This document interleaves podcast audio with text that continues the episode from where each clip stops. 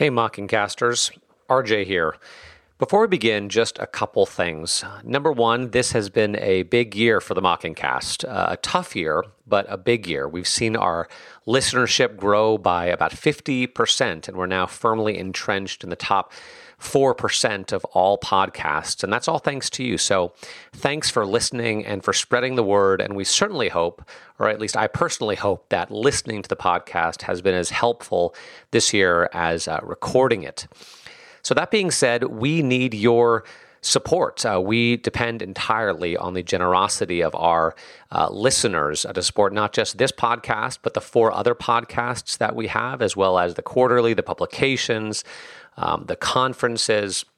Um, and the nine full and part time employees who work so hard day in and day out to bring you uh, the good news of the gospel in a way that connects with our everyday lives.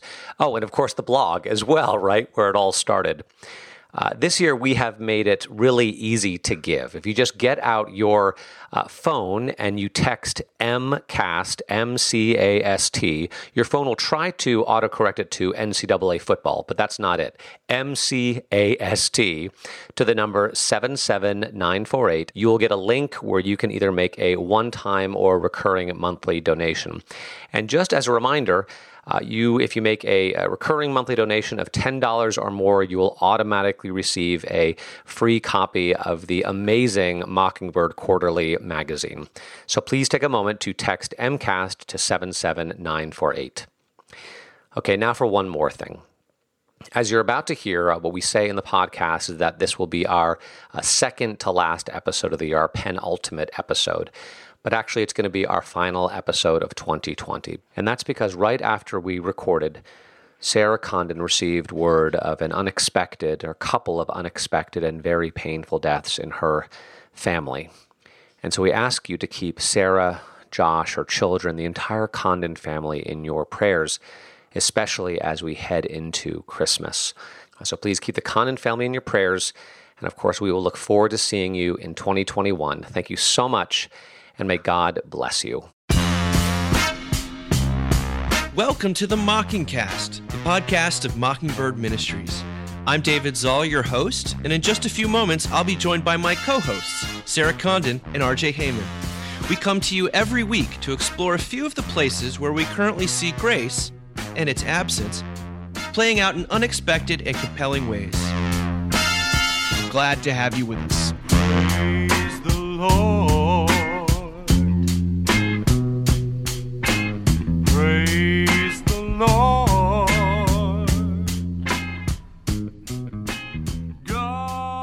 Part 1 Ellie dreams of having a mermaid baby. Not just a mermaid, and not just a baby, a mermaid baby.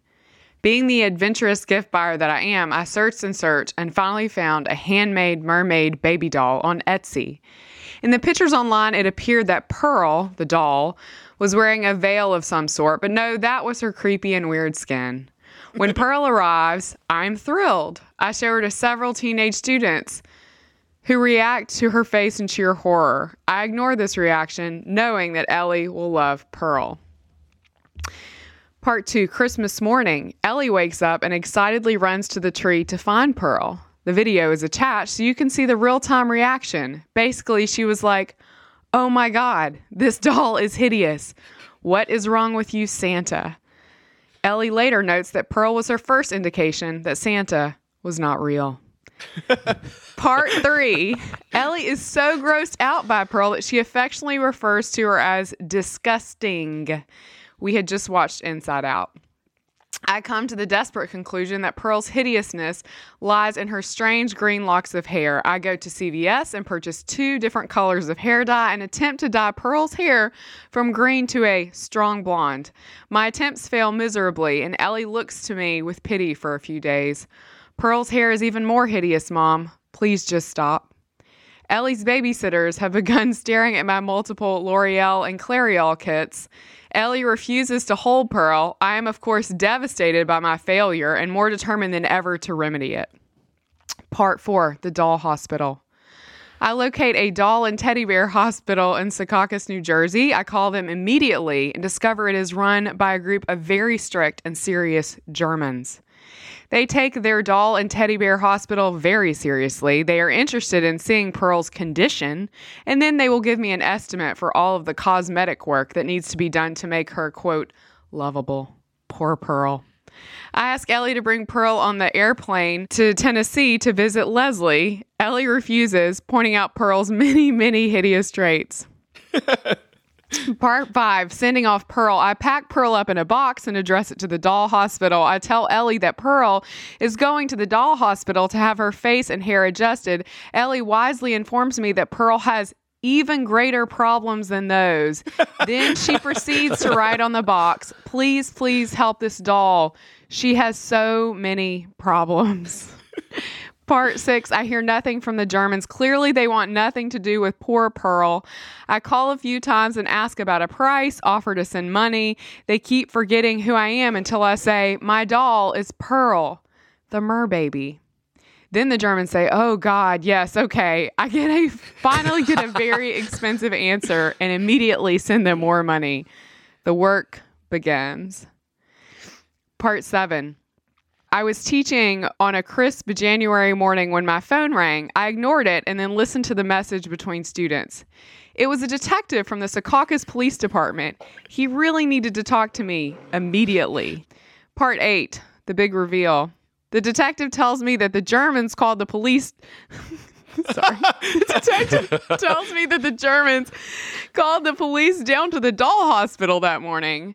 When they removed Pearl's head to paint her offensive skin, they found two ounces of cocaine stuffed in the doll's head. The detective first suggests that the drugs are mine. I adamantly argue and insist I have never seen cocaine in my life. He relents, agreeing it would be strange for me to stuff cocaine in a doll's head and then ship it to an expensive doll hospital. Then, in what is probably the strangest conversation of my life, the detective asked me what was, quote, up with Pearl. Did a weird uncle put drugs in Pearl's head 30 years ago? And then I inherited Pearl. I explained what Ellie wanted for Christmas, how I found Pearl on Etsy, and why I shipped her off to the Germans. The detective then said, "You spent money in the, on this doll? Have you ever heard of Ariel? She's a pretty mermaid. You can buy her at any Disney store." And I said, "Detective, Ariel is a grown up mermaid. The detective said it seemed to be challenging to Ellie's mother and then went on to reveal that this is the strangest thing to ever happen at the DEA in New Jersey. After obtaining all my Etsy information, he hung up and went to work. I called my mom to alert her the detectives from the DEA might be coming by to search the house for more drugs. She laughs and laughs and laughs. The New Jersey DEA and Alabama DEA are now working together to plan a sting on the doll maker in Alabama. Then he said, I'm sorry to disappoint your daughter, but Pearl can't come home. She is going to be locked away in an evidence room awaiting an international drug trial. Sorry. I hung up the phone and told Ellie, honey, Pearl is going to stay at the doll hospital for longer than we had anticipated. It turns out that she has many, many problems. Ellie nodded and said, I told you, Mom, that doll is messed up. the end. Everything we do for our children, we try to get the best Christmas gift and accidentally buy a mer baby stuffed with cocaine and become embroiled in an international drug smuggling ring. I hope all of your holidays, Christmases, and New Year's are exactly what you planned and are mermaid and drug free. And if cocaine accidentally shows up under your tree, know that I understand that you tried your best. Well, that's amazing. That is, uh, I just, uh, you sent this out a couple weeks ago, and uh, we knew that we were going to have to uh, start the episode with it because that is a thing of great beauty. And, um, I don't know what to say except for have a, have a blessed Advent. I just think it's such a word of grace for all of us moms who, you know, I mean, I think a hundred years ago, first of all, kids got one toy, but you went to the store and there were like, there was a doll, there was a truck, right? I mean, there were mm-hmm. like very few options. And now with Etsy, a slingshot, I mean, you can you can make all their dreams come true. I have a friend whose daughter asked for a cloud with a hat, and she's figuring done. it out right now. Done and done. by the cloud. By the way, we will uh, include a link to pictures of Pearl uh, because the the reality is just as strange as the story. so story. terrifying. it's uh, this is uh, yes, stranger than fiction. Only from Alabama. Well, how Would is the something li- like Pearl come? We haven't recorded in a couple weeks. How's life been? And and we're we're probably beginning the scramble. I just finished uh, put up the Mockingbird gift guide, and so I've been thinking about what to get for Christmas. Most of that, of course, uh, that gift guide is uh, intentionally ridiculous, but the um, Yeah, don't actually buy things from that. the, uh, but uh, it is definitely on my mind, and uh, it's beginning to feel a lot like uh, Christmas time. How, how's it going in in uh, Heijmen and Condon world? I mean, I do all my Christmas shopping really early, so no big deal, but I'm done. No, you're Um, not. Are you no, I'm totally serious? done. I was Oh done two weeks goodness, ago. That's crazy. Well, it's just because I learned. Good for I just- you. uh, Well, it no, it's because if you've got two priests in the family, you have to do this stuff early because someone will get the flu, and now we're in a global pandemic, so someone may get something much worse. So I just have to be prepared. So I'm pretty neurotic about it. So I have all of it, and then now it's just wrapping everything but um yeah i i you know have this mom group i'm a part of and we were all talking about like how to prepare for advent and what we're getting people for christmas and um they had such beautiful like simple christmas answers and um yeah we just we don't do that we buy a lot of stuff rj what's going on for you Uh, I, I don't know what to say, man. I'm I'm I'm so tired of this whole thing. You know, I'm tired of the pandemic. Yeah, and yeah. Uh, uh, it's it's I don't know. It's tough. It's tough. You know, people are are um, I, you know, I was telling you guys earlier. Um, people are getting married and their family can't attend and you know people are passing away and friends can't go to their funerals. And it's um, and we're heading into christmas which no one kind of knows what it's going to look like but it's not going to look like any christmas we've ever celebrated before. Um, and so it's uh, it's a difficult time. I'm just going to say that you know and Yeah. I'm, I'm excited that the vaccine is on the way. I'm excited for life to get back to uh, normal whatever that's going to whatever that's going to look like. But uh, i don't know. I can't believe it's like two weeks till christmas Well, It's at least crazy. at least the, at least the Washington football team. Um, They did. had a they took down the triumphant Steelers. My, thought my of you. poor son Spencer, who's a massive Steelers fan, was not happy that their first loss was to the Washington football team. By the way, I hear you're a bit of a sports fan, Washington fan. I- One of your sons is kind of enamored of Alex Smith. Is that right? Is that we what I hear? we we yes. It, it, uh, it took a child getting into the NFL to drag me in. So uh, here I am, and that's so uh, good dave that's rooting why i'm with pokemon you chose the worst team, just so you know. So well done. No, I didn't. chose the- because the New York Jets are, are out there, and we all know that, uh, that that- if you really true, want that's disappointment, true. you can. Uh, that's my childhood football team. If you if you're a glutton for punishment, root for the Jets. GTS. yeah. Things here in Charlottesville are clicking along, I suppose. Uh, we every like a lot of people, we were sort of grounded for Thanksgiving because our otherwise our kids would have to go virtual again. Um, and not uh, worth it not worth it. You know, four days with my wonderful family is not worth two weeks with my kids. 100% Terrible to say, but um, it was also it was it, it ended up being a very simple time and with beautiful weather and stuff. So I can't complain. But like you, it's filled with. Um, just this interminable waiting it not just for advent but for life and, and what's gonna what's gonna happen and I mean I'm excited about these the news about the vaccine that seems to be uh, I mean, coming praise God. It's fast and incredible. furious. So Yes. fast, yeah. Yeah. Though yeah, I also yeah. have a feeling we're gonna how it gets parceled out is going to be the subject of a lot of uh, conversation. Consternation. Not on here. Yeah, I um we're not talking about it, so Nope. nope. um yeah, I I, I do want to say just like in case like I feel bad that I said that I was done Christmas shopping in case like it caused anxiety in people like I shop early. Just to be clear, I shop early for Christmas just because I always feel like death is imminent. But this year it feels m- more so. So So instead of get in the pool, you're gonna die. It's do your shopping do on your Black shopping Friday. early because you never know. Yes. Okay. Well, thank you, Sarah. Another more words of wisdom from our. A color change Barbie will comfort Annie in case something happens to me between now and Christmas. Praise the Lord. Uh, and hopefully it will it will not appear to be what is it a veiled Won't be a baby mermaid or filled with baby cocaine. mermaid filled with cocaine. Well, we're gonna we've got a couple of fun things to talk about today. Um, the first is library books. This was a sort of an unexpected treasure uh, uh, in the New York Times, written by Ben Dolnick. Uh, in praise of library books, a small antidote to a life of perpetual dissatisfaction. And he describes uh, d- wanting to buy a book um, that he was looking forward to, but then realizing that the library, which was a couple blocks from where he lived, also had it, and kind of going down, deciding that maybe he needed to uh, go the library route. This is what he writes. He said, The library had, for the thousandth time, performed its mundane magic trick. It had vaulted me into the future, the prosaic, dog eared, heaped by the bedside future, that this book and I would, however promising our first encounter, inevitably have ended up having anyway. The initial flush of book lust promises this book will change everything. This will be the one that finally gets you into epic poetry. This will teach you how to meditate.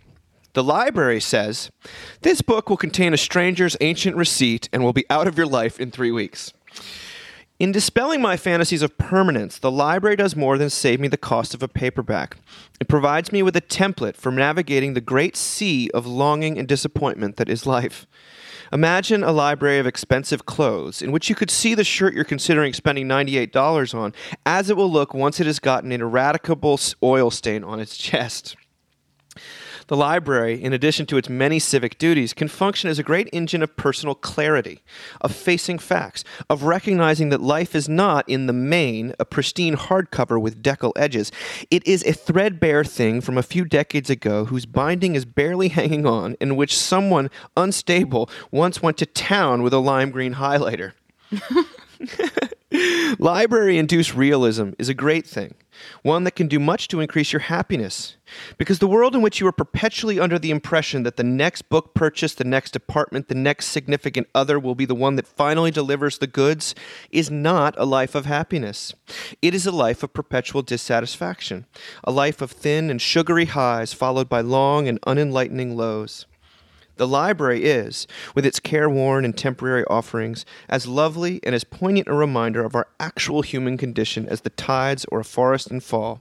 To quote Penelope Fitzgerald, whose books are well worth owning, our lives are only lent to us. Hmm. Hmm. This was convicting for me. I'm not. I'm not much of a library it? goer these days. Have you What- taken children to the library? First question. Yes. Okay. Have you check let them check a lot of books out? Second question.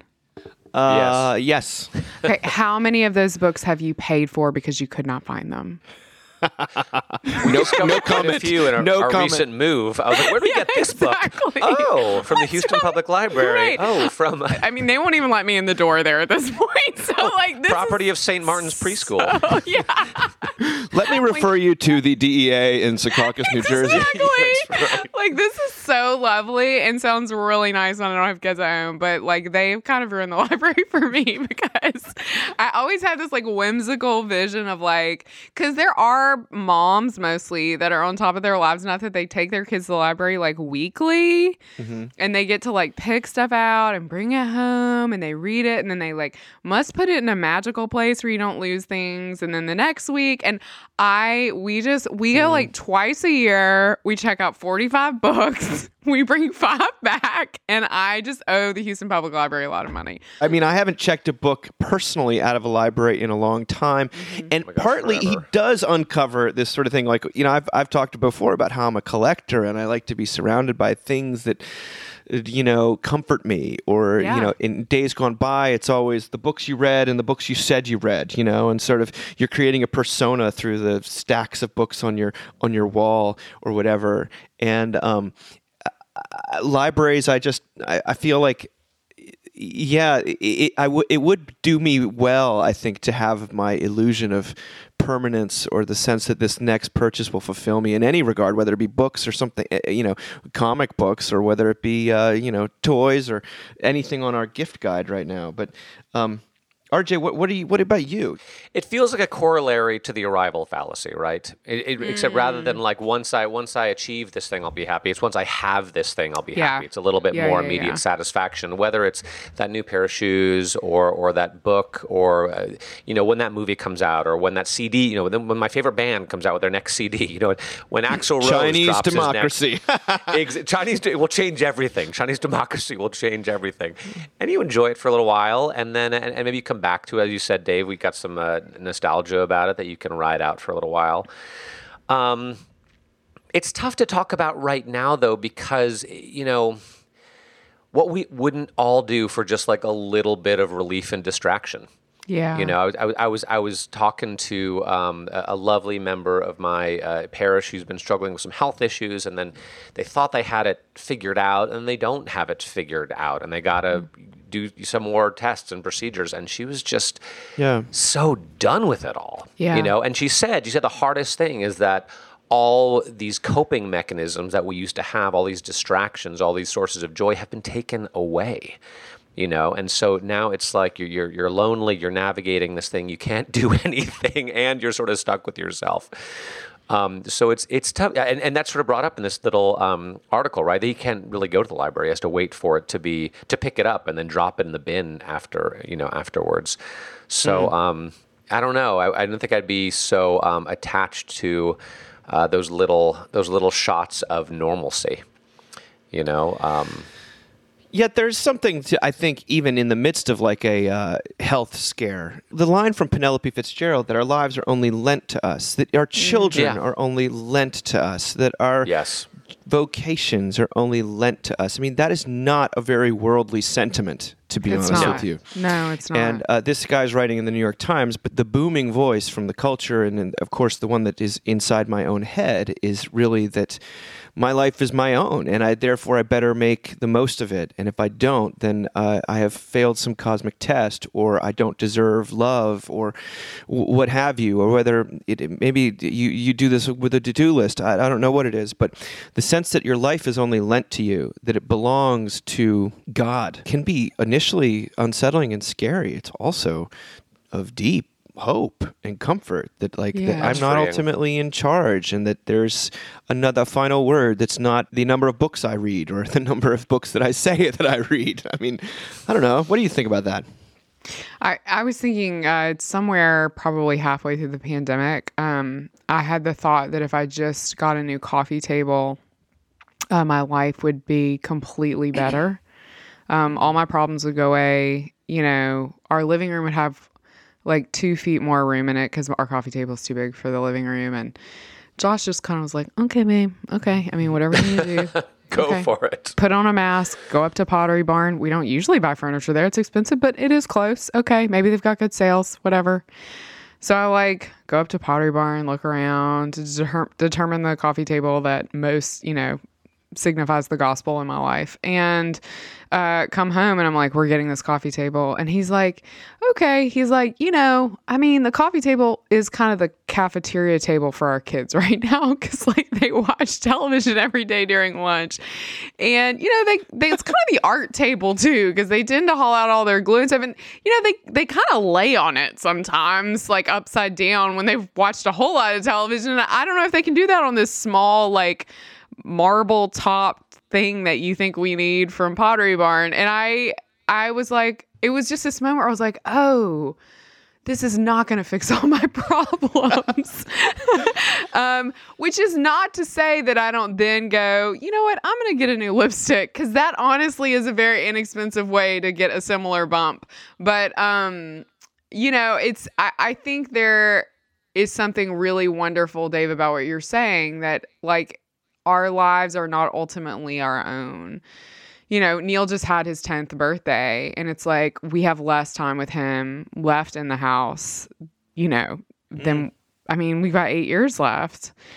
And um, he's such an incredible, beautiful boy. Josh is like, we got a lot of work to do. Um, but, but like, we know he will leave at some point, and yeah, I mean that's a really it's it it's the impermanence of things that is so freeing and also so terrifying that we kind of live in right now.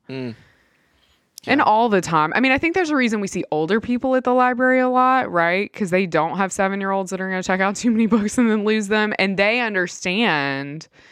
Um, and I've seen this in my own parents, this the temporariness of the stuff that they buy now. Do you Yeah, know they, what I mean? They don't That, want to accumulate more things. they're, too. yeah, they're not going to have it for 40 years. Like we're going to get it at some point. And so um, I, I, I think, you know, I think the prayer is that we can all move into that.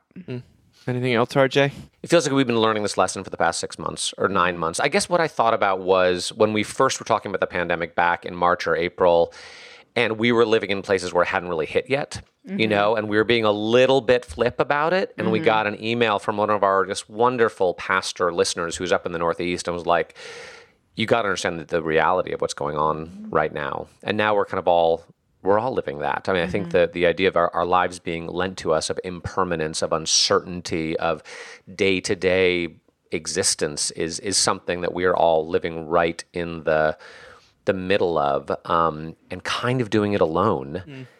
And it's just hard, you know. Um, so I, I don't know. It's like, at, you know, the fact that we're in the middle of Advent, a season of waiting, a season of watching, a season of hope, I think it fits perfectly with kind of the pandemic moment we're in, and yet that's what we've been talking about for nine months.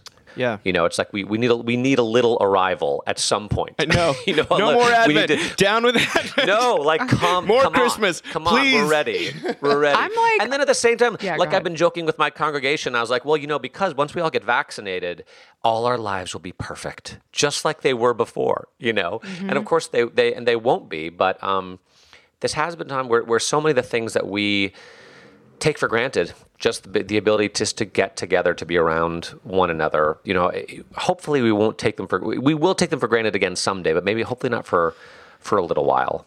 You know it, it it reminds me of you know we moved into um New York City right like the weekend after 9/11 which was a crazy time to be there. Um, but there was a sense of compassion and and um, love and and sort of community in New York because that had happened that I think hadn't been there hadn't been there before. Um, so hopefully that you know 2020 has been a hard year. Hopefully 2021 will be better and people you know this is maybe too much to hope for. People will be more patient, more joyful, more that there'll be a sense of just release. By the way, when it comes to this permanence and impermanence, I had a lesson taught to me the other day, and that I had. this is how uh, ridiculous I am. I had ordered some wax packs from 1985 of Goonies uh, trading cards because I loved the the way that the package was designed, and my sons who love Goonies had come into my office one day, Oh, no. and they um my one of my sons I won't single him out, but he took he took these unopened packs that I had like waited for, and they were not that expensive, but I had waited for them. And he went home and he opened them and he threw out the wrappers, and because and, and he apparently had a long talk with my wife about um, how unfair it is that dad gets all this stuff and doesn't share it with the kids, and that it's kid stuff, it's not dad stuff. And he was I, he has a point. I've never He seen him. I've never seen him steal stuff. He actually did. called us and we were going to talk to you about that. we, I'm glad Well, you brought it up. truth It's a is- little less awkward. He enjoyed he enjoyed those packs a, a hell of a lot more than I have just sitting them on there. And um, then the, the next week when my other You've now become Will Ferrell in the Lego movie. another I know I Don't know. touch the, the Kragle. The Kragle. Don't touch my Legos. I was like, what is my this permanence? This whole stuff is here to be enjoyed, not to be just gawked at. And uh, th- then an- another son was gotten really into Lord of the Rings, and he wanted to read the nice editions I have of them, and I was like, uh. Okay, here you go. And like Yeah. within seconds, you know, the map had been torn out, and the, Yep. the and I thought to myself, but this is what they're for. And um, Yes. I needed this sort I of totally agree. sanctifying experience. But it's funny that it took the that's that's the form it took. So, Lord, I have- have a like just completely ratchet American Girl doll that is upstairs in Annie's room that was discontinued. I think I could probably get four hundred dollars for it on eBay, and I was just like, "Here, babe." Like it's just like what? And I mean, like, what am I saving you- it for? Yeah, what am I saving Yeah. it for? Go to town, give her a haircut. I don't care. You know, like this is like meant to be played with. Yeah. Yeah, well, in my case, it was also like my yearning for the past getting interrupted with the the actuality of the present Yes. and, and, and the present uh, blessing, in fact, that is far surpasses whatever sort of hoped for non existent past that I'm trying to recreate in my office. You know, Josh says it's your fault that I'm spending so much money on eBay on uh, It's a Wonderful Life Christmas Village. Oh, I'll, I'll accept He's that like- blame. This is Dave's fault. Like on the on the on the on the other on the other hand, Sarah, we need all the comfort we can get, and if Yes, it's a wonderful need all- life, I'm glad you both have your coping mechanisms. recreations can give you a little bit of something to look forward Give to. me so much comfort. I've seen the I Instagram got of the it. luggage shop. Okay, do you know how many people wanted that? I paid forty five dollars for the light up luggage shop. I looked it up afterwards. I was like, "How much does do these It's a Wonderful Life things cost?" I was like, "Whoa, whoa!" Yeah, they're they're a lot. Yeah. Uh, it's a beautiful, beautiful Especially thing. right Bedford now. Falls. People What? are dying for a little, yeah, nostalgia know. and joy. Well, speaking of uh, the present tense, this is gonna. We we rarely delve this explicitly into headlines, but here you go because this was sent a lot of our to us uh, by. We try to stay as irrelevant as possible. We do. Uh, that's our. that's do. actually our mission statement. You guys don't know that, but we're like It is, shooting for is. irrelevance. I, Every I consider it timelessness, but um, you guys call it whatever you want. Uh, the rise and fall of Carl Lentz, the celebrity pastor of Hillsong Church, a long, uh, long uh, sort of invest- piece of investigative journalism from by Ruth Graham, a wonderful reporter in New York Times Magazine. Now, those of you who don't know who Carl Lentz is, um, the he was yeah he's a pastor of Hillsong in New York, which is a um, he's also known as sort of Justin Bieber's pastor, and uh, he's been photographed in that regard. So this is goes far beyond actually just the Christian Snappy dresser. sphere. He is a snappy dresser. Hmm. He is. Uh, I'll read a, a little bit of it to you, and that, but this is really our jumping off point, not for uh, you know weighing his own uh, We're not talking about his glasses. drama and more about Christian celebrity itself. Uh, as for Mr. Lentz, the association with Mr. Bieber catapulted Lentz um, as a 42 year old into the new stratosphere of fame, in which he became not just a friend of celebrities, but a celebrity himself. He was interviewed by Oprah Winfrey and showed up on Kourtney Kardashian's Instagram. But as Mr. Lentz's profile rose, many congregants of Hillsong, New York, felt the focus on fame and cultural power that had helped the church grow was overwhelming its spiritual mission. Last month, it all came crashing down for Mr. Lentz in a scandal that has cast a shadow on one of the most influential megachurches in America. And it was revealed that he'd had at least one, possibly more, uh, extramarital affairs. Uh, sexual infidelity was only one piece of the story, however. Um, Mr. Houston, uh, Brian Houston, who's the head of Hillsong sort of International, connected uh, Lentz's dismissal to, quote, general narcissistic behavior, manipulating, mistreating people, as well as breaches of trust connected to lying and constantly lying. At a time when many Americans have abandoned regular church going, Hillsong attracts thousands of young churchgoers through soaring music and upbeat preaching. Indeed, their music is like extremely popular. If anything, Hillsong is cooler than everyday life, with celebrities like actor and singer Selena Gomez and NBA star Kevin Durant showing up at Sunday services. But there was another side to Hillsong in its most popular branch in America, according to many current and former attendees. A pastor who was so swept up in ministering to the famous that ordinary congregants felt neglected. A culture that worshipped wealth while making volunteers cater to leaders as royalty. And a sense that for all the celebrity surrounding the church, its soul was harder to find. When he did appear on Sundays, Lentz rarely mixed with churchgoers. On Sundays, a team of congregants working as volunteers prevented anyone without the right badge from wandering backstage, and only a few had clearance to enter the green room stocked with a lavish catering spread and changes of clothes to fit Mr. Lentz's increasingly particular tastes. The church seemed to go out of its way to cultivate a hierarchy of coolness. A reserved seating section for VIPs appeared at the front of the church and then expanded to take up multiple rows. One former volunteer that said that when high profile entertainers or sports stars would try to slip into the main seating area, content to worship with ordinary churchgoers, ushers were often instructed to guide them to the specific special section in front or to whisk them backstage to meet Mr. Lentz. The staff built this culture and made them a big deal, uh, this volunteer said. A lot of us felt torn because it doesn't feel like something Jesus would do. Now, I want to move on to what uh, uh, commentary on this, uh, what David French wrote as the crisis of Christian celebrity. But before I do, any just sort of initial thoughts on uh, this scenario. I've never been to a church song, a Hillsong service, though I'm familiar with some of the music. But I also know that a lot of this was taking place right around the corner from Calvary St. George's in New York, where we have our conferences, and it was of some consternation to those who were worshiping in that uh, scenario. Just the the the the, the kind of high fashion. Um, explosive popularity of this church that was in their neighborhood. But Sarah, RJ, wh- where are you? I have some thoughts. I mean, first, I'll just admit that, you know, um, Hillsong New York started roughly the same time that I also planted a church in New York City. And needless to say, it's been slightly more successful than my own endeavor. And so I'm, I'm not going to uh, pretend like there isn't a little bit of kind of like delicious sinful satisfaction in his Love that downfall. you're Okay, I'm just gonna those. just gonna go. I'm just gonna go ahead and admit that in this, This is penitential. why we season, love you, okay? RJ Heijmen. Yes. But I think, to me, this is really about um, narcissism.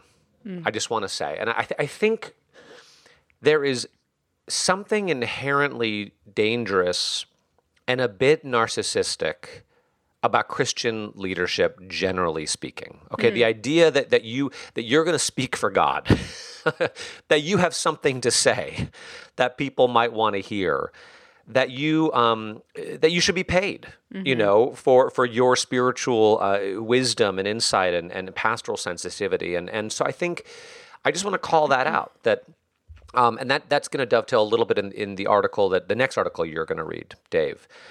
Um, and I think there's two things that's, that are tough about that. One is that um, the more successful, quote, you know, in the world's eyes, the more successful you become in ministry, the more you're allowed to kind of like do the things that you want to do, the things that you're good at, and maybe you are, are relieved from the responsibility of not doing the things that you don't want to do.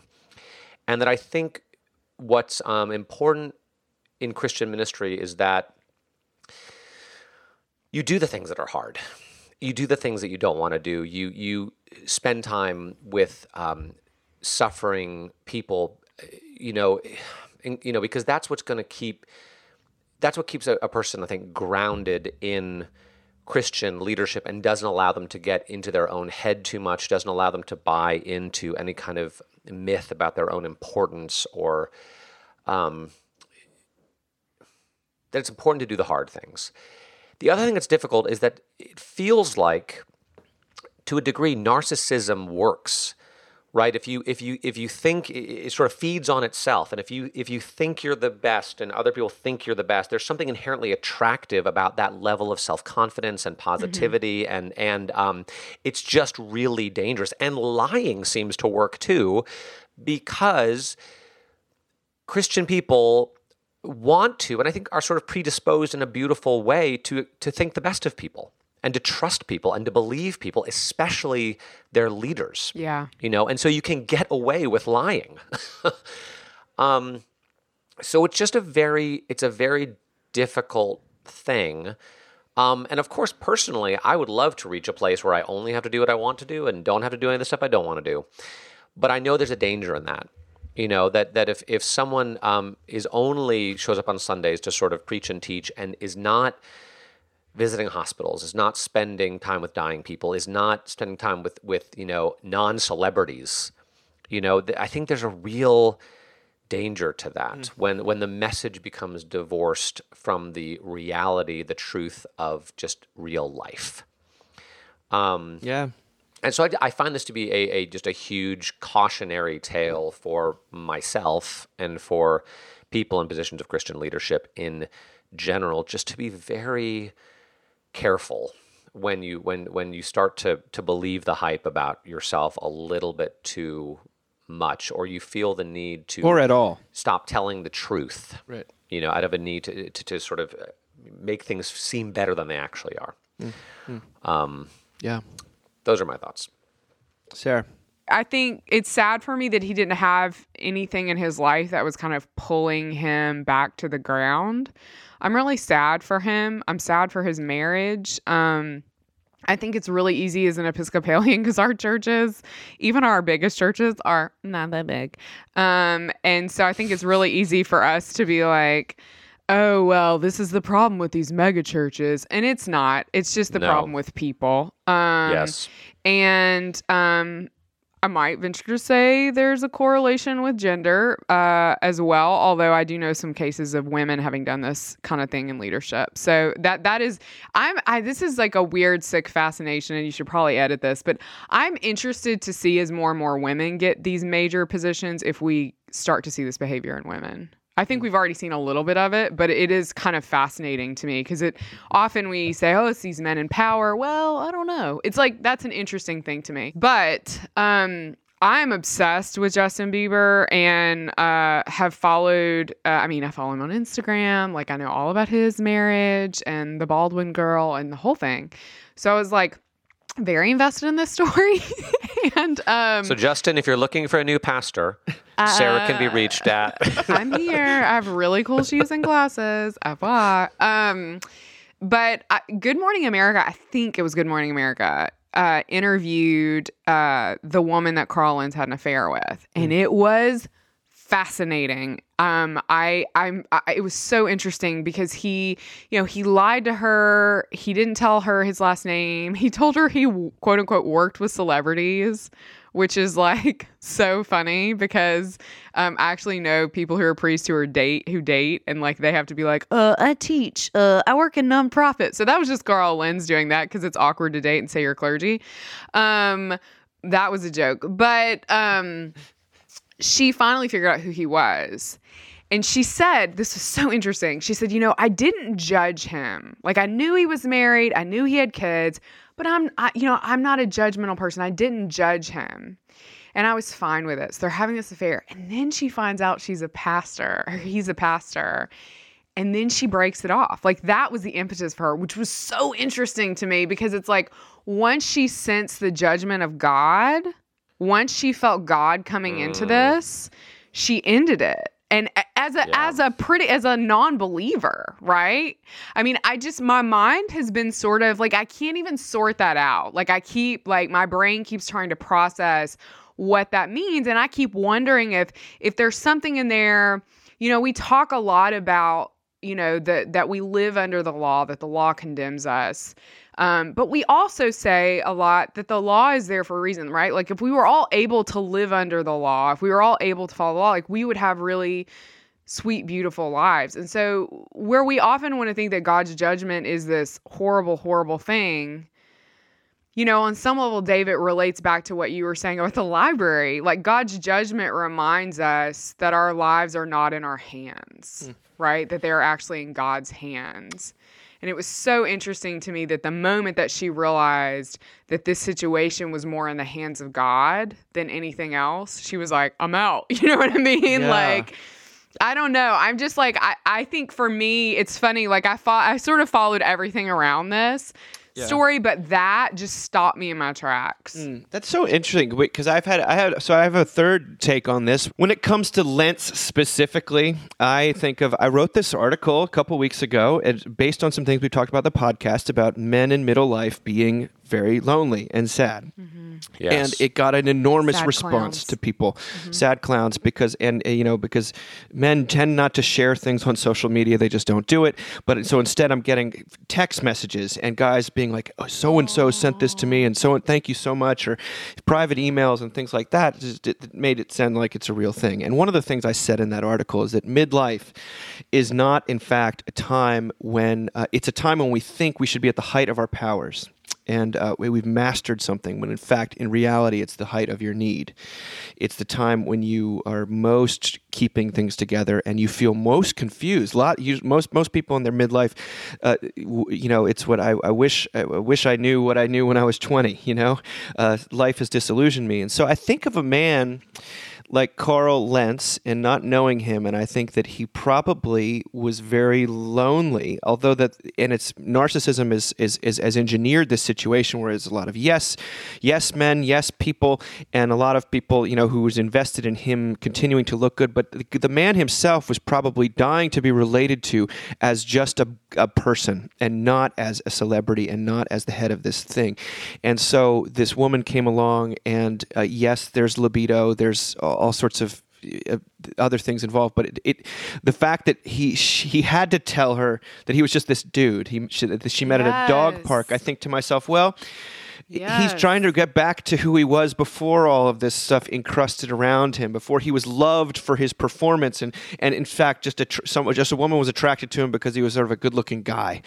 Yeah. And so I can I can identify and and and That is so interesting, Dave. in, yeah. in midlife, uh, a lot of uh, people, and I would say, say this especially about men, they feel trapped by uh, who they need to be, and who they, and so one day they just uh, they just react, um, and they almost are. It's it's it's a uh, they're confused by it, I think, um, and then there's a double life, and we know all of the spiritual dynamics about uh, that go into it. Can I say one thing? So I've been a little obsessed with Conan O'Brien recently. Oh, yeah. Um, he did an interview with Terry Gross maybe six months ago or something, which was re-aired because he's doing something new now. He's doing a variety show on HBO, and He's ending his T- TBS show and doing a variety show. And he talk about a guy who's been through a lot and through a lot publicly and and and spoken very honestly about it.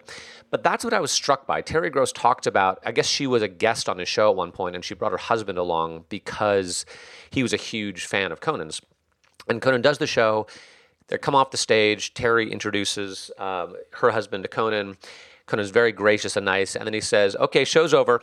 Time to go back to being depressed." You know, and, and it was and it was like a little bit of a joke, but it was also true, right? And Conan, has, you know, he's been through a lot. He's, he has done a lot of therapy and recognized that, you know, his happiest time is when he's doing the show, when he's performing, when he's up there, when he's not in his head, right? And then the rest of the time, he's kind of a little, you know, anxious and depressed, and he's he's working on that. But what I was struck by with that is that because he's a comedian, he has the freedom to do that. You know, like a person in a position of, of Christian leadership isn't really necessarily allowed Oh, they're you know, definitely to not just- allowed. To be a human being in that No. in that kind of way. And that's the pr- that's the the pressure that also feeds into the narcissism is like you your your to some degree your congregation needs you to be better than you actually are more perfect than you actually are. They they need you to be available for for their whatever their needs might be and not to you know be talking about their own. And so i, I or about your own. Um so i dave i think that's insightful and i i yes i can only imagine the pressures that were on Yeah. this guy, even if they were of his own making, and the fact that he couldn't, you know, um, he's not gonna he's not gonna be giving the the the um, commencement speech at Dartmouth. Um, talking about his deep depression after losing the Tonight Show, Yeah. which if you've never seen it, Conan's speech to Dartmouth is unbelievable, and it's like he, you know, he had a freedom I think Right. that uh, very few pastors have until they have a spectacular failure. You know, now that he's had a spectacular failure, maybe there'll be more more freedom and honesty. Yeah, because I don't want to gloss over what people uh, the the term that's almost it's, it's always existed, but it's been it's more in vogue these days. This uh, spiritual abuse that I think that people can take advantage of your spiritual authority. But what what struck me about the story of Carl Lentz, at least in what I've read about it, is that he wasn't sleeping with someone in the congregation. He was it went outside of those circles. It's- bec- yes, and and that to me is just that's where I guess I because listen, people who know uh, know that I've been very close to one of these scandals, and um, uh, some of us, uh, and and what was incredibly hurtful and awful is the lying that goes on. Um, And that is what is it, it not so much people I can it can handle it's funny I feel like I can handle sin and people screwing up. It's the lying. It's like when you're kids it's like you know I can handle you going out and drinking. What I can't handle is you lying to me about it. I, lying is such a trespass. and it yeah. feels like an extra trespass though but i also know from reading books like um, you know th- mistakes were made but not by me that people have very elaborate ways of justifying the things that they do and how why it was important and why it was different. And in fact of course it's not different and it's not important.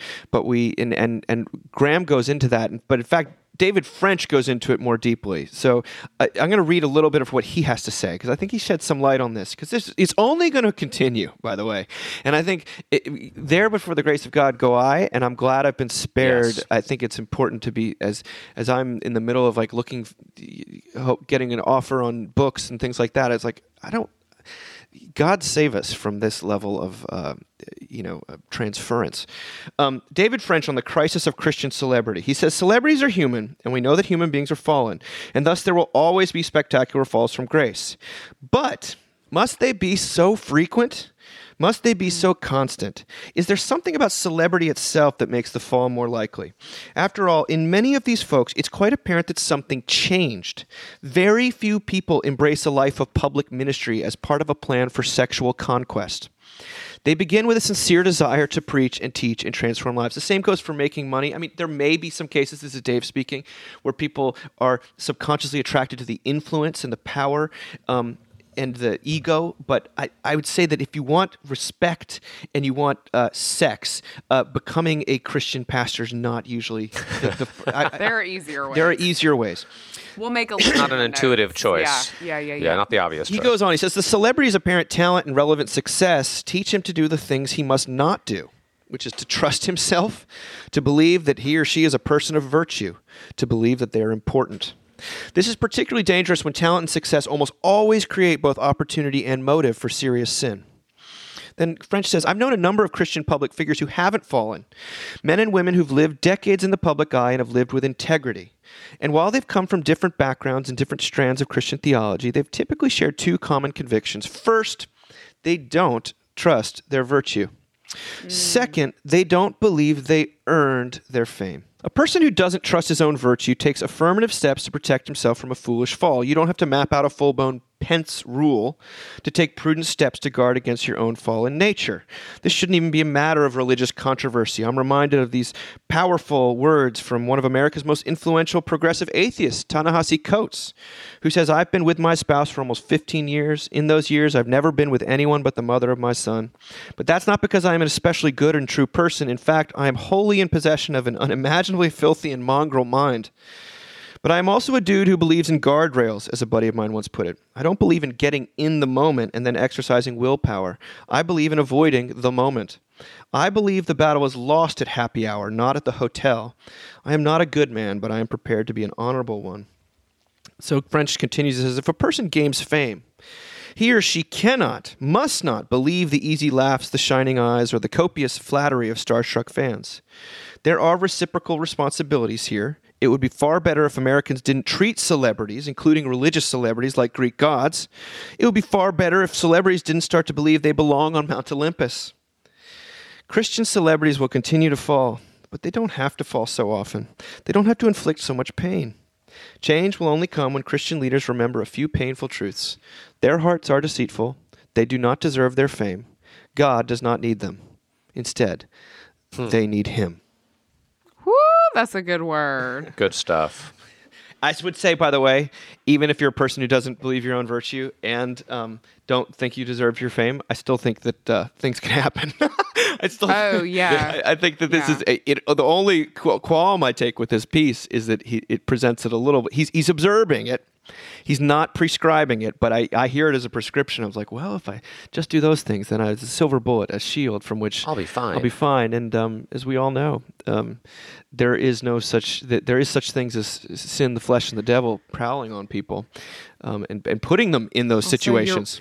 your will is weak. I mean, yeah. I mean, I totally agree, Dave. Because part of me wanted to be like, so basically, just be a Lutheran. but then we all know that guy, so it's like you know, it's yeah. But I will tough. say, you know, you if you look at if you look at the Bible, you know, there's nothing like what what we're talking about in the Bible, and you know, even people. I mean, the Bible just lays bare the sins of all these celebrities. Mm. You know that David, uh, David is a, a, murderer and a, and and, and a, a philanderer, and even, you know, Paul. I just can't imagine when people were reading Romans, the letter, and he's talking about his own struggle with sin and his incapability, inability to be what he knows he ought to be, and how he finds himself keep on doing, keeping doing the things that he knows he ought not to do.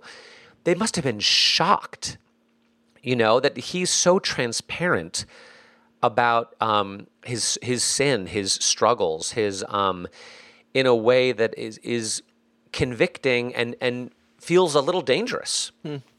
You know, um, yeah, yeah. The way we've set up the way we've set up church, there's no heroes in the Bible except Jesus. Everyone else is a total disaster. Um, and and if they're not self revelatory, sooner or later they they they get sort of caught. Um, but yeah, it's, it's a weird world we're in now that feels so far from kind of the the church of the the New Testament. I think a Christian celebrity is an oxymoron. I, I don't think it can really work. I, I just don't. I mean, yes, there's um, you know Dorothy Day and there's John Stott and there's the people that you know get profiled and in and as being these Billy Graham. Billy Graham, these otherworldly paragons of virtue, Mother Teresa, saintliness, and I do believe in something called holiness and saintliness that that is, but it's usually never holding itself up. Um, and some people, you know, they get to the end of the race and they they haven't basically fallen on their face in a long in a, in a major way. But you talk to those even those people, and they they're more aware always of their own fallenness and their sin. That's why people were so. Uh, completely taken aback by Mother Teresa's diaries um, that, that revealed to a person who was tormented by her own uh, faithlessness and her own uh, Yes. struggle and darkness. Um, but I will say, but it, as it, it relates to American Christianity, celebrity and Christianity are a no go. And the problem is that, is unfortunately, building your own brand has become such a, such a necessity for selling books and for reaching people. If you've got a message in which you want to reach people, you kind of have to play these games. And some would say, well, maybe No, you totally do. don't. Narcissism works. But You totally narcissism do. is like is it, it's rewarded a prerequisite. but celebrity culture itself eats people alive. I mean, I was just Yeah. thinking about what we're looking at with Britney Spears right now. And I was just, my kids were asking me, which uh, Parent Trap do you like the best? And I was like, well, I love the Lindsay Lohan one. And I love the Hayley Mills. But what, think about Lindsay Lohan. Think about Michael Yeah. Jackson. Think about all Yeah. these, these, what fame does to people and celebrity awful. does to people. And then you add a, a God component and Mm-hmm. um, of favor and, and, and blessing onto that. And you just have a recipe for absolute disaster. All the while, the talent is still there. Mm-hmm. I think Carl Lentz probably really did speak some grace and hope into Justin Bieber's Yes. life Of course. in a way yeah. that is not discounted by this is, by Yeah. this occurrence. But the, I, the Christian celebrity is a bit of an oxymoron, and God save us all from more Christian celebrities. Um, and I say that, you know, I say that to the man in the mirror, no pun intended. Oh, I just want to sing it now, but I won't. I mean, I agree, Dave. I think the the push that we have to produce more and to to get more followers and to be on all these new platforms and it's it's relentless. Um, you know, there's like a pattern. One of my friends jokes about maybe we should cut this because I don't want to deal with the email fallout, but of like Christian, like conservative Christian starts as conservative Christian woman on you know social media platforms um, gets a ton of followers has a blog puts up a muffin recipe gets a little more progressive maybe adopts a kid from another country leaves her husband for a woman you know? And like they're like we're like i've seen this a couple of times and my friends always like you better not get your own blog because your marriage is going to be on the rocks. Um and so i mean i think there is like this weird which i i do want to say like when we see men do things like this yes men have done a lot more of this kind of stuff than women have but we women maybe we don't have that same pattern but we have our own pattern you know? Yeah. and so um It beco- And it we bec- there's, a narcissism that can, uh, to, you know, we just have to look at the influencer culture, which is so driven by a lot of like, uh, my wife was showing me again makeup tutorial videos and was just like, can you wa- believe this one and this one and this one? I was like, oh man, unless Yeah. unless they're Mormons, do not trust them. And I'm and just it, kidding. I know, right? Even Only if- just the Mormons, they can return their library. They're not drinking. and they manage to stay married. yeah, they're not drinking. They're heavily that's the medicated, but they're not drinking. Yeah. I mean, I think it's, you know, and then and then there's I mean, it's interesting to me. I mean, I don't know how much we want to talk about this. We talked about it a lot. But then there's the glory story, right? So then these guys do what Carl Lentz did and then like they get somehow a second career off of it. Or these women's marriage mar- yeah, they get a comeback. These women's marriages are over and suddenly they have deep clarity about relationships and so they write books and so they you know, I mean it's like it's really fascinating like then you you actually get to monetize your celebrity even more and then at the end of the day what is even left in your soul? Like i'm just like what is even like what how much emptiness is like refracting around in your heart? Like it's just mm. so it's so overwhelming to me. I mean, it is why I find that whole kind of thing really terrifying and I feel great compassion for Carl. I feel great compassion for for Rachel, you know? I feel great compassion for for these people because um you know, I would love. I mean, that the the the guy that gave the beautiful advice you read. I I wish it were that easy, Dave. But I really, really think that for so many of us, our wills are so weak um, that we believe the lies. You know, and then we just become them. Yeah. There's a there's a prayer at the beginning of one of the records that has really gotten me through this year is the new record by the Killers, uh, imploding the mirage, and there's a song on there called "Running Towards a Place," and it opens with Brandon Flowers saying, "Give me the eyes that I may see the good in my people and the trouble in me. Give me the hands that I may lift the weight of another who's starting to drift." Um, I think that uh, to to see the good in other people, but the trouble in yourself, it w- to keep you humble while also loving other people, is uh, is the great is the prayer for The log for all of us. Um, Yeah. so, uh, where, where I thought we'd end with a piece that was written in 2012 by the academic Walter Russell Mead, who is a uh, political scientist and uh, who works at Bard College in New York. Um, and he wrote a, something about the meaning of Advent for the American interest back in 2012, and it's remarkable to me um, as someone who is a little bit, again, rolling his eyes about the Advent craze. Uh, you know, tempted to, especially in a year when everything feels like Advent is like enough already. Yes. But this is what he, he wrote. He said, As a kid, I could never understand why Advent was a season of fasting and solemnity in the church rather than a time of feasting and dancing. What better way to prepare for a really big celebration than to have a lot of little celebrations as you, as you approach it? What better way to get into the mood? But as I've reflected on the holiday over the years, I think I see more reason for making Advent a season of restraint and reflection rather than anticipatory fun. We can never really understand Christmas unless we understand how much we need that baby in the manger. Advent is a time to think about the ways that life without God is an empty husk. I remember Christopher Hitchens saying once that we are all like mud balls, catapulted up into the air and sailing along very nicely, but that one day all of us will hit something and go splat. Advent is a time to remember that will it will all end and end in a splat. There are those who think that we should try not to think about depressing subjects like that, but in fact, the ability to face the prospect of life's end with some dignity and courage is part of what makes the rest of life rich and worth living. For Christians, and nobody else really has much business thinking about Advent or observing it, there is something else. If there is no Christmas, there is no cross, no answer to the problems of sin, separation, failure, and pain. Advent is a time to think about what life would be like if we didn't have faith in a Redeemer, a Savior who is ready, willing, and able to complete the broken arc of our lives, forgive what is past, and walk with us step by step to help us build something better in the time that is left. Advent is a time to remember that we need something more than what we can summon with our own resources to make our lives work. It is a time to remember how lost we would be if someone hadn't come to find us. Thank you, Walter Russell Mead. Yeah, I mean, okay. I um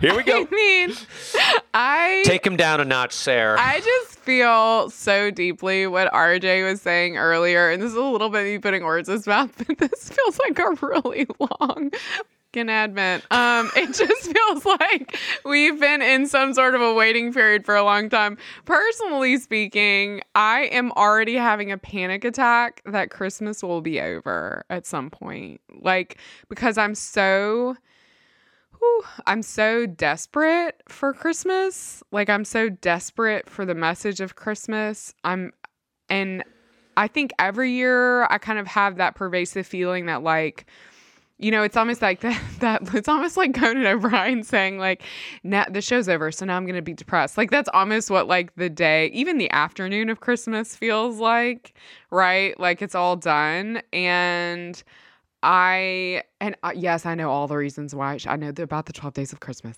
Um, but um I'm already worried about what it will feel like when Christmas is over. And so Mm. um in some ways I don't in some ways I don't understand this advent at all because I feel like I feel like it's the most adventy of all advents, and I also feel like I'm trying to just really move into Christmas um because i'm sick of waiting. So i don't know. I, I mean i'm in a you know i'm i'm kind of struggling a little bit. I, I will say when i read this the first thought i had which is what i should have said instead of the f word in regards to a liturgical season is um that batteries not included should be a christmas movie Yes. Say why. If you- Say why. because something beautiful comes from the outside and it's these little robots that are aliens that no one explains where they came from or why they came there's no explanation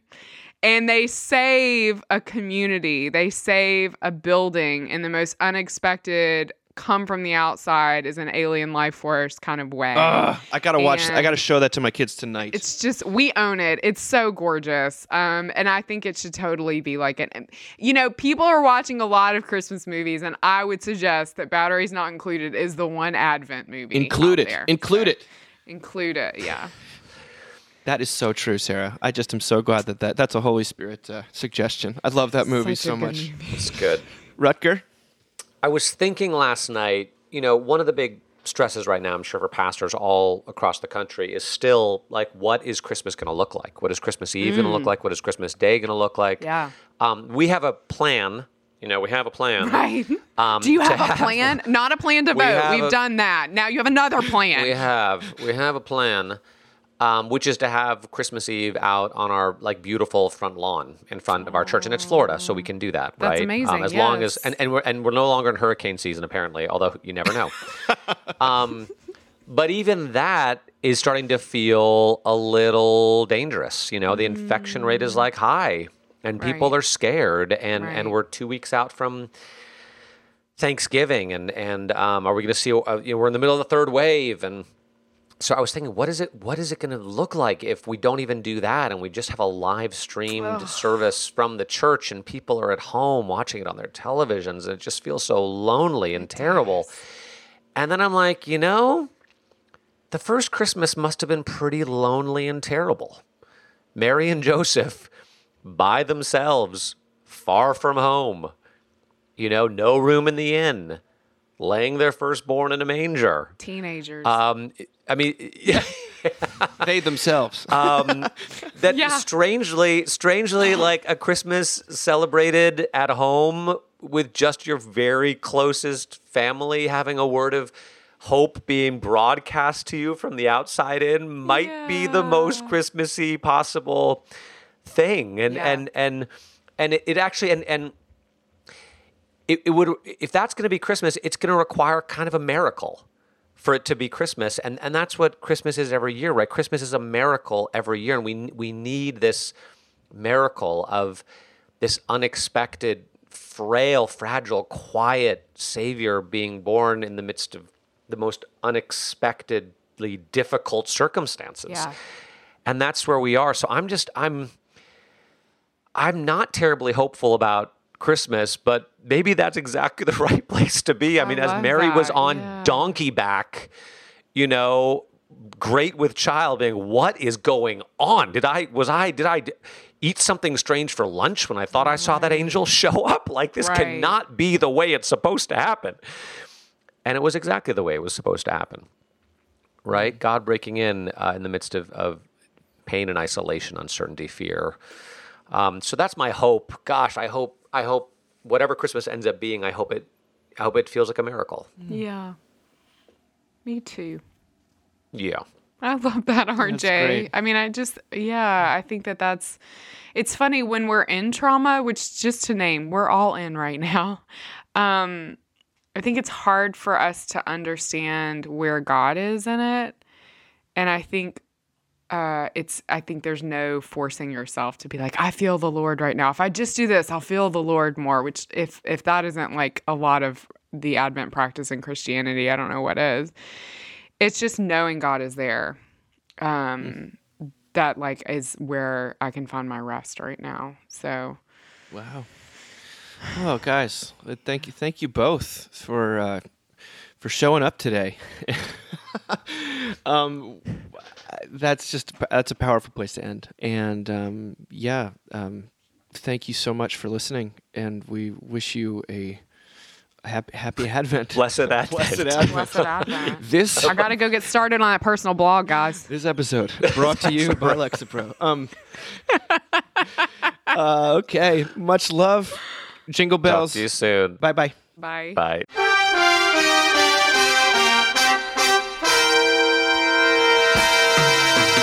Thank you for listening. Remember, you can find us on the web at www.mbird.com. And we'd always love to hear from you at info at mbird.com. Audio production for the Mockingcast is provided by TJ Hester. And if you like what you've heard, please drop over to iTunes and leave us a rating or review. Until next time. Praise the Lord.